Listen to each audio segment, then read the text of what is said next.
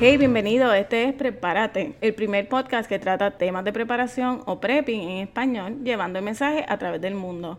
Por si acaso no me conoces, yo soy Lisandra Pagán, experta en temas de preparación para desastres y manejo de emergencia. Soy profesora y consultora. Si quieres saber más de mí, te invito a visitar mi blog en prepispano.com, donde también vas a encontrar recursos que te van a ayudar a prepararte y ahí vas a encontrar la oportunidad de unirte a mi lista de contactos VIP que pronto van a empezar a recibir audios de bono y publicaciones exclusivas. Pero nada, si quieres saber más, visita la página en prepispano.com. Y ahora vamos al tema de hoy. Hoy en día los rumores de guerra son una cosa diaria. Rusia le está enseñando su armamento a Estados Unidos, Estados Unidos hace un despliegue de armas, Corea del Norte también hace pruebas secretas, China hace un despliegue de cuántos soldados y cuántas armas tiene para que todo el mundo lo vea. Y en esa se pasan, yo diría que provocándose unos a otros a ver quién es el que tira primero. Y eso me recuerda que cuando yo estaba en la escuela, eso de estar enseñándose y diciéndose y mirándose, eso era una práctica común. Cuando alguien quería pelear con otra persona, lo que hacían era que se miraban mal se decían par de cosas, uno le enseñaba el puño al otro, pero nadie tiraba. ¿Por qué? Porque el primero que tirara era el que iba a la oficina de principal, ese era el que se metía en problemas. Así, el que comenzó la provocación fuera el otro, el que tiraba el primer puño siempre era el culpable. Y eso es lo que estamos viendo hoy, que todos son los que tienen más armamento, todo el mundo es el, más, el que más tiene o el que más quiere provocar, pero nadie se mueve porque están esperando a que sea otro y que dé el primer paso. Pero hoy yo no voy a hablar de la Tercera Guerra Mundial, porque en realidad ese no es el tema al que yo quiero llegar. Pero sí quiero hablarte del riesgo mayor que todos nosotros estamos enfrentando. Y es un riesgo global, son las armas de destrucción masiva. Específicamente quiero hablarte de las bombas nucleares. Porque amigo que me escucha, ya tenemos que ser bien honestos y ya no estamos peleando los puños, ya no se pelea con cañones, como se hacía antes en las ciudades históricas, que se defendía una ciudad con, el uso de los cañones, ni estamos hablando de que eh, los soldados van allí con espadas o con arcos y flechas, ya nada de eso sucede. En realidad, hoy en día, los ejércitos lo que están son adquiriendo armas de destrucción masiva, porque con ellas lo que pueden hacer es eliminar una región completa en cuestión de segundos. Ya nosotros vimos lo que pasa cuando se utiliza una bomba nuclear, como pasó en Hiroshima y Nagasaki. Allá el niño pequeño en Hiroshima mató más de 70.000 personas y el gordo más de 80.000, entre los que murieron en la explosión y los meses subsiguientes. Pero hoy en día, lo más que preocupa es que ya la radiación, en términos de que esa sea la fuerza que destruye, no es tan importante. ¿Por qué? Porque hoy en día lo de eliminar civiles tampoco es una estrategia. Hoy en día los países o los gobiernos o las milicias lo que hacen es tratar de doblegar el ejército, no al civil, porque el civil no le ofrece nada a ellos. Anteriormente lo que los gobiernos hacían era que bombardeaban un lugar para conseguir que el país bombardeado le, le torcían con eso el brazo y conseguían que los gobiernos accedieran a las demandas del otro país o que se rindieran muchas veces. Pero hoy en día, cuando los países van a la guerra, por lo que van es por poder, es por adquirir títulos de que son los más poderosos, de que son la gran potencia. Y para eso la estrategia ha cambiado. Ya los civiles ahí no tendríamos ninguna posición en este juego. En este caso, los civiles venimos haciendo solamente un collateral damage. Porque la estrategia que están utilizando estos países con estas armas nucleares no es para destruir a los civiles. El arma nuclear se utiliza para doblegar al ejército como tal.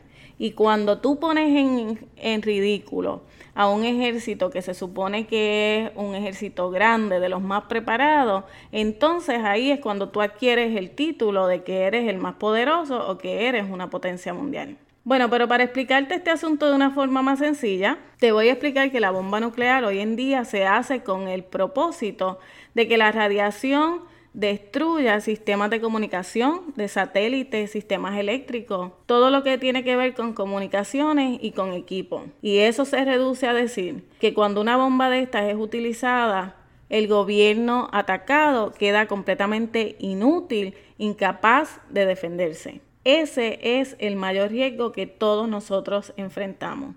Este es el riesgo global de las armas de destrucción masiva.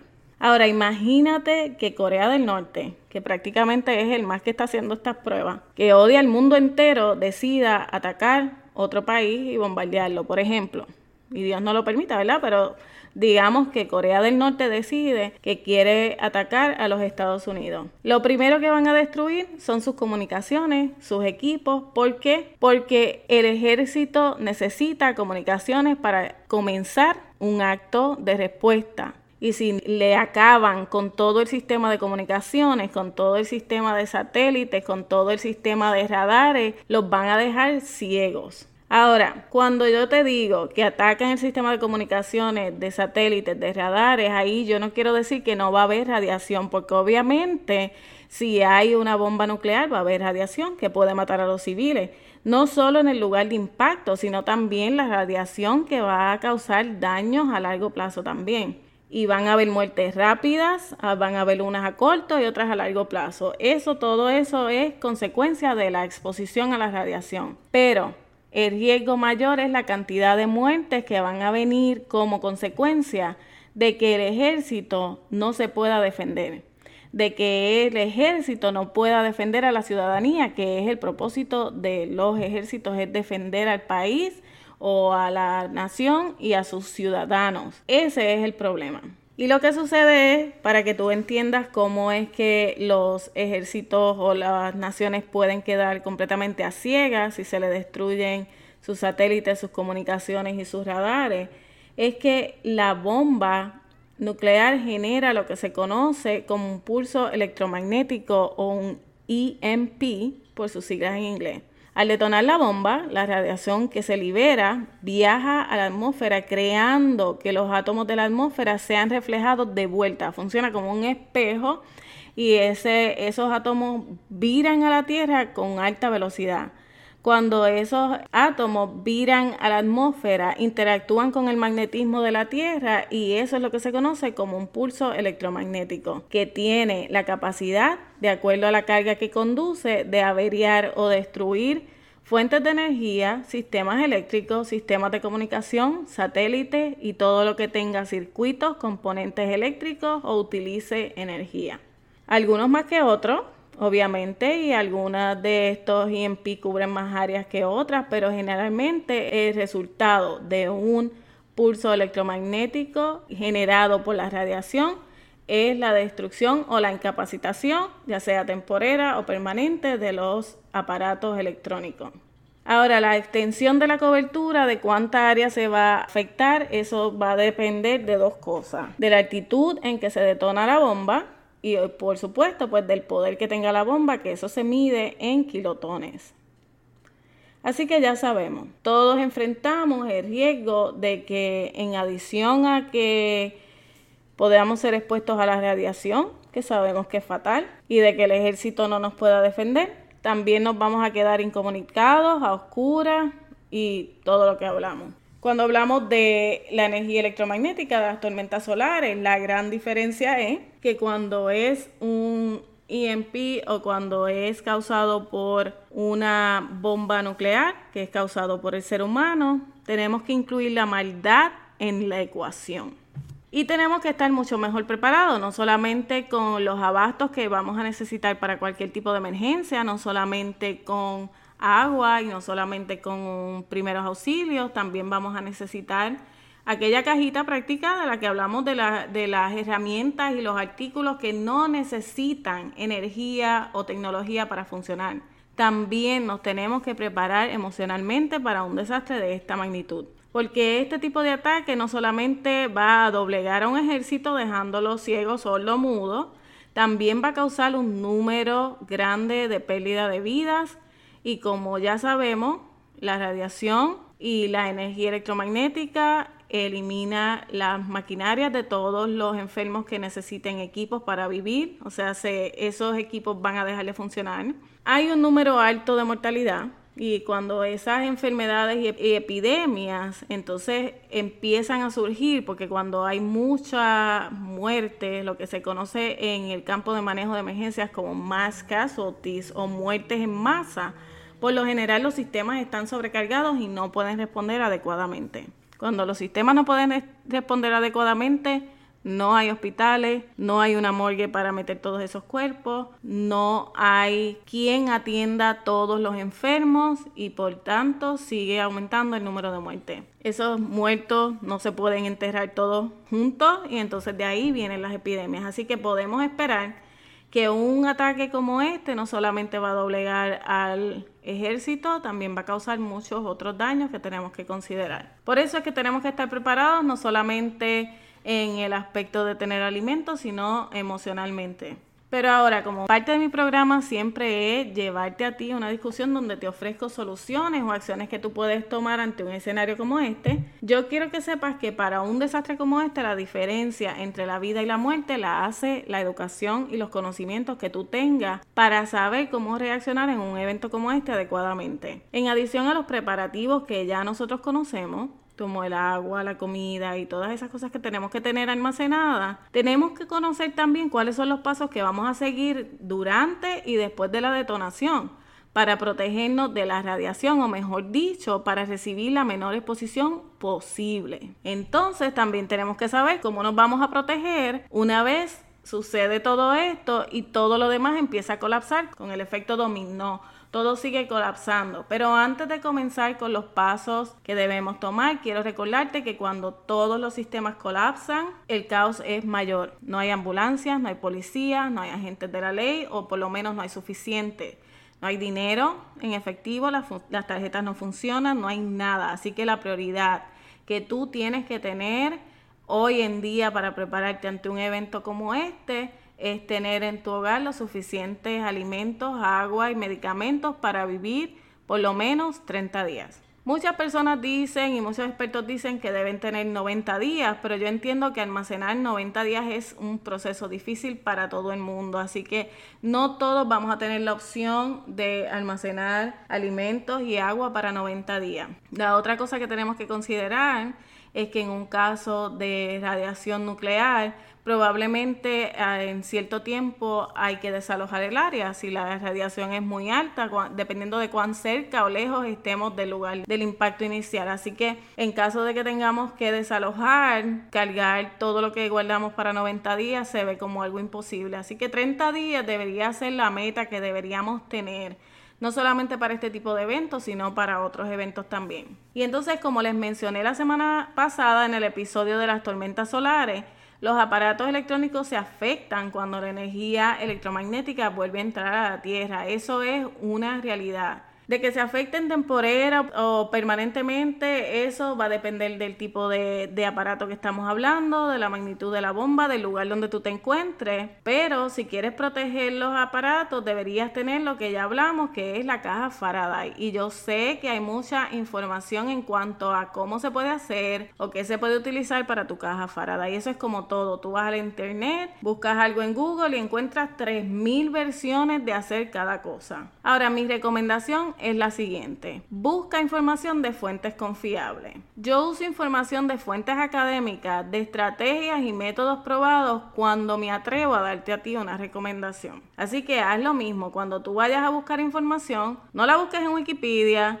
no la busques en Pepito el del pueblo, porque estas personas probablemente están escribiendo artículos sin tener en realidad el background y el conocimiento para hablar del tema. Busca información en fuentes confiables y como todo, usa tu mejor juicio. Después de todo, tú eres responsable por las acciones que tomas o las que dejas de tomar. Así que busca eh, información de fuentes confiables, pero como les dije ya, hay varias formas en que tú puedes hacer esa caja Faraday, pero todas necesitan un aislador de energía electromagnética. Esa es la que daña los aparatos. O lo que se llama un aislador de rayos gamma, que son los reflejados a la Tierra cuando sucede una detonación nuclear. También recuerda que lo que guardes dentro de esa caja Faraday lo debes cubrir en plástico, cartón y luego papel de aluminio. Nunca cubras nada directamente con el papel de aluminio solo, porque eso lo que hace es que atrae la energía y en vez de ser entonces un aislador de energía, es un conductor de energía.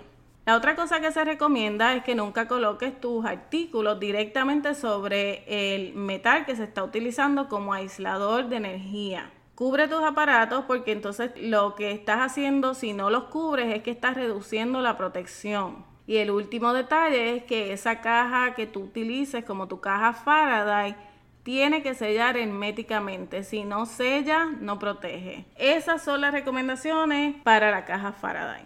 ¿Qué tú debes guardar dentro de esa caja Faraday? Muchos dicen que debes guardar tu computadora, tu teléfono, tu radio, pero yo te recomiendo que en tu caja Faraday tú no guardes tu computadora, tu teléfono y tu radio. Lo que vas a guardar ahí es una computadora de reemplazo, un teléfono extra, un radio extra y quizás un walkie-talkie o unos walkie-talkies extra. Muchos dicen que guardes bujías y partes eléctricas para que las puedas reemplazar en tu carro después del evento. Puedes hacer eso, no te garantizo que vayan a funcionar, pero las puedes guardar. Lo que no te voy a recomendar es que guardes ahí los aparatos que tú usas a diario. ¿Por qué? Porque los vas a tener que estar guardando y sacando todo el tiempo cada vez que los vayas a utilizar y la verdad es que nosotros no sabemos cuándo un evento como este va a suceder. Por lo tanto, ¿quién te asegura a ti que lo guardaste justo antes de que la energía cayera? o que bajara esa radiación que es lo que va a causar todo esto. Así que Ten ahí un par de todos estos artículos extra, uno de reemplazo, no el que usas a diario. Siempre yo recomiendo a todo el mundo que guardes copias físicas de tus documentos importantes y esto lo tienes que hacer antes, esto no lo podemos dejar, nada de esto lo podemos dejar para el último minuto. Todas estas son las acciones que vamos a llevar a cabo ahora, para prepararnos desde ahora. Guarda copias físicas de todos tus documentos importantes y quizás algunos libros que puedas necesitar como referencia. ¿Por qué? Porque puede que salves tu computadora, pero si no hay satélite, no hay internet, no vas a poder accesar Google ni vas a poder leer ningún documento que tengas guardado ahí. Así que si eso es lo que tú estás pensando, te recomiendo que tengas copias físicas de lo que te pueda servir en un caso como este. Ahora, ¿qué se hace durante y después de una detonación de una bomba nuclear? Bueno, si te encuentras en tu hogar, lo primero que vas a hacer es cerrar todas las puertas, ventanas y accesos para evitar que cuando la radiación comience a bajar, entre a tu hogar y entonces contamine todo. Pero para eso tienes que saber que desde el momento de la detonación de la bomba hasta que las partículas de radiación regresan a la superficie de la Tierra, puede haber un periodo de 15 minutos hasta una hora, dependiendo de la altitud en que ocurre la detonación y obviamente pues de la fuerza que tenía esa detonación. Siempre vas a tener la oportunidad de tomar ciertas precauciones, pero no lo puedes dejar todo para el último momento. Ahora, cuando estás en tu casa y ya cerraste las puertas, ya cerraste la ventana, se supone que lo próximo que vas a hacer, si tienes la oportunidad, es coger agua, recoger agua en algunos envases, porque en los primeros minutos después de el impacto o de la detonación, todavía el agua no está contaminada. Lo próximo es, te vas a ir entonces a un sótano o un basement si tienes alguno y en el caso de los que no tenemos nada de eso, pues nos podemos ir quizás a un closet o un armario, un área cerrada que no tenga ventanas. Y ahí vamos a, a, permanecer en lo que esas partículas más grandes caen, que eso es lo que se conoce como el fallout. Y eso puede tardar horas. Tienes que recordar pues que si te mantienes ahí por una cantidad de horas, pues tienes menos probabilidad de que tengas radiación en tu cuerpo. Te recomiendo te lleves unos víveres contigo, agua, quizá algo de comida, un libro, espera con calma, porque a pesar de que la radiación va a seguir cayendo por varias semanas y muchos dicen que hasta meses, esas primeras horas después de la detonación son las más radioactivas. Ahora, yo no te puedo decir cuánto tiempo vas a necesitar estar allí, porque el tiempo de la caída o del fallout depende de la magnitud de la bomba, de cuánta fuerza tenía. Pero ten como mínimo pensado que para ir a la segura vas a estar ahí de dos a tres horas. Eso es como una idea, para que tengas una idea. Hay quienes dicen que no, que eso baja rápidamente, pero para que vayas a la segura, pues date un tiempo extra. Puedes estar ahí un rato, dos, tres horas en lo que espera. Ahora, si estás fuera de tu casa,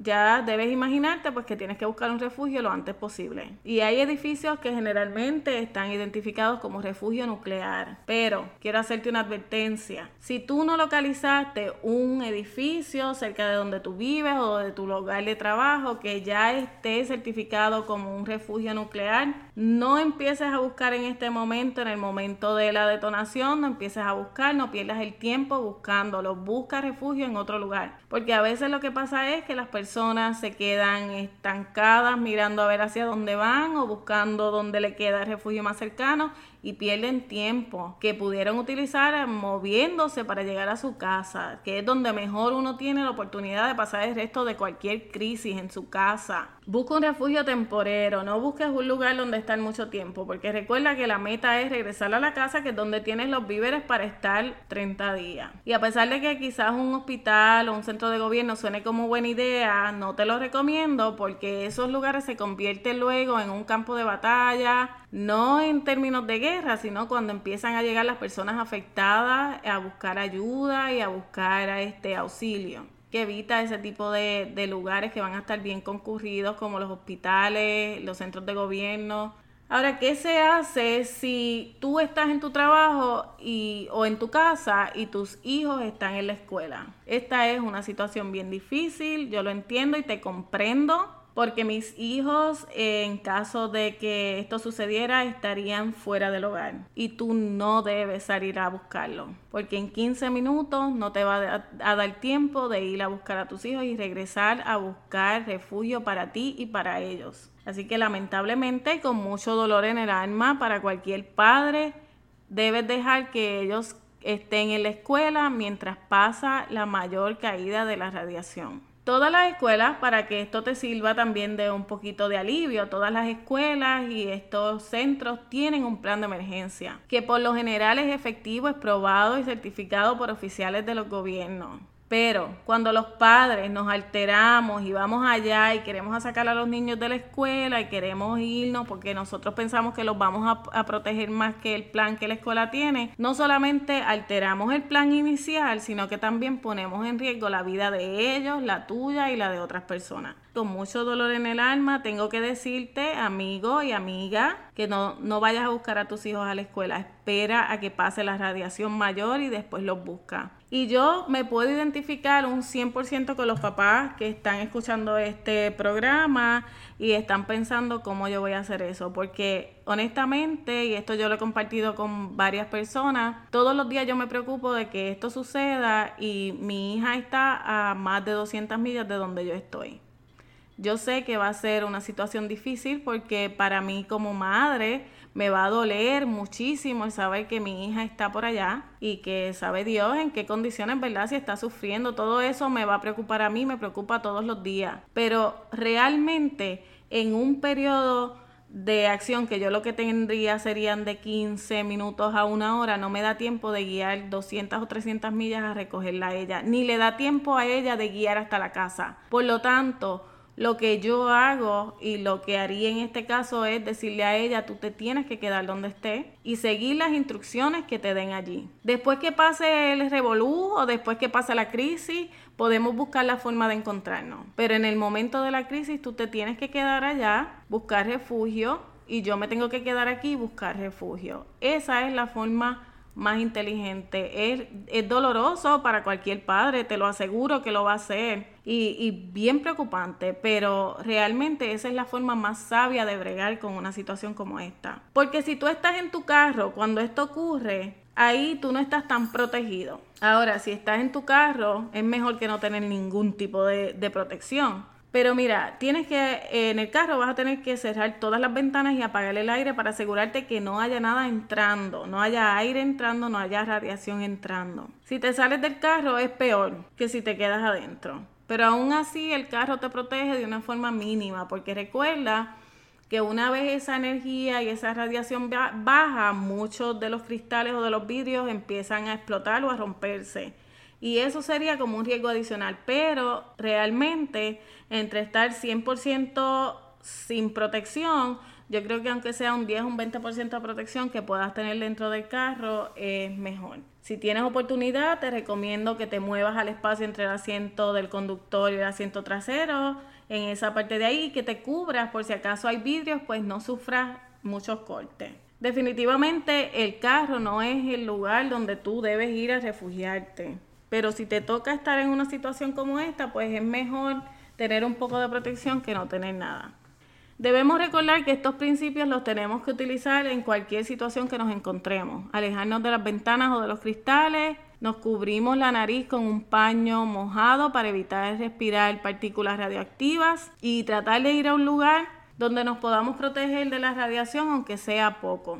Si ya encuentras ese lugar donde te vas a proteger de la radiación, mantente ahí a un mínimo de dos horas para que evites que cuando esas partículas más grandes están cayendo, queden en tu piel o en tu ropa. Ahora, luego de ese periodo inicial, luego del fallout, cuando ya las partículas más grandes han caído y está todo eso, eh, pues en la superficie de la Tierra o en cualquier superficie, si tú decides en ese momento que entonces vas a salir a buscar a tus hijos a la escuela, tienes que recordar que una vez que una vez regreses a la casa, toda la ropa te la tienes que quitar, dejarla fuera de la casa ir inmediatamente a descontaminarte dándote un baño para quitarte cualquier residuo que tú puedas tener en la piel o en la ropa. Sellar todas las ventanas y puertas de la casa con toallas húmedas o duct tape porque eso va a evitar que más partículas de radiación entren a la casa. También te recomiendo que una vez llegues a tu hogar te mantengas ahí porque en la calle solamente va a haber caos, va a haber gente confundida, gente herida, destrucción y probablemente no va a haber quien responda porque ya te digo, todo el mundo va a estar en la misma situación, así que evita cualquier situación difícil. Si llegas a tu casa y estás en un lugar seguro, no trates de volver a salir, por favor, eso no es lo más lógico.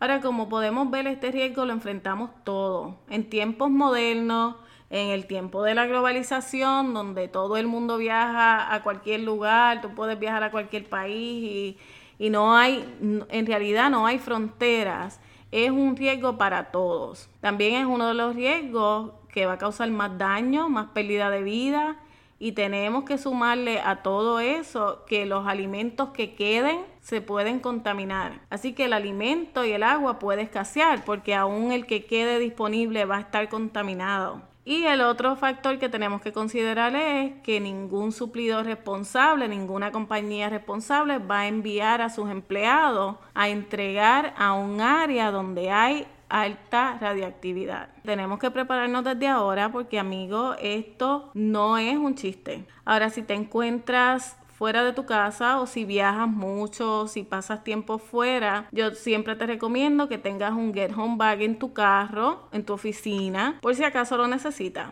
No sabemos cómo, cuándo ni dónde esto puede pasar y nos puede sorprender. Tenemos que pensar que si todos los, los equipos mecánicos colapsan, no va a haber sistema de transportación, probablemente tengamos que caminar y vamos a necesitar unas cuantas cosas para poder regresar a nuestras casas. Como ya les dije, esto no es un juego y no nos podemos dar el lujo de dejar los preparativos para luego. Este es el mayor riesgo y el más probable de la vida de nosotros viviendo en este mundo, en esta sociedad moderna. Ya sea que se utilice como estrategia de guerra o como terrorismo, Ninguno de nosotros está exento de que esto suceda. Y tampoco piensen que a los que viven fuera del área de Estados Unidos, que eso no va a ocurrir donde tú vives, porque esto es un, esto es un fenómeno global, esto es algo que puede afectar a cualquier país y no necesariamente tu país. Pero ven acá, si en el país vecino lo bombardean de esta forma, siempre va a haber residuos, siempre va a haber consecuencias, así que nos puede afectar a todos. Lo peor de todo es que no lo vamos a poder prevenir y nadie lo puede predecir. Lo único que nosotros podemos hacer es prepararnos. Pero pidiéndole siempre a Dios que el ser humano en su avaricia o quizás en su egoísmo no llegue a cometer unos actos tan atroces como estos. Pero tenemos que hacer nuestra parte. Esto no lo podemos seguir dejando, no podemos seguir pensando que no va a pasar porque puede pasar en cualquier momento. Bueno amigos, me despido. Y como siempre, tengo que recordarte que el mejor momento para prepararte es hoy, que tienes la oportunidad de hacerlo, porque mañana puede ser tarde. Dios te bendiga. Y ahora, porque el programa terminó, no quiere decir que tú y yo no nos podemos comunicar. Si quieres comunicarte conmigo, pasa por mi blog en prepispano.com.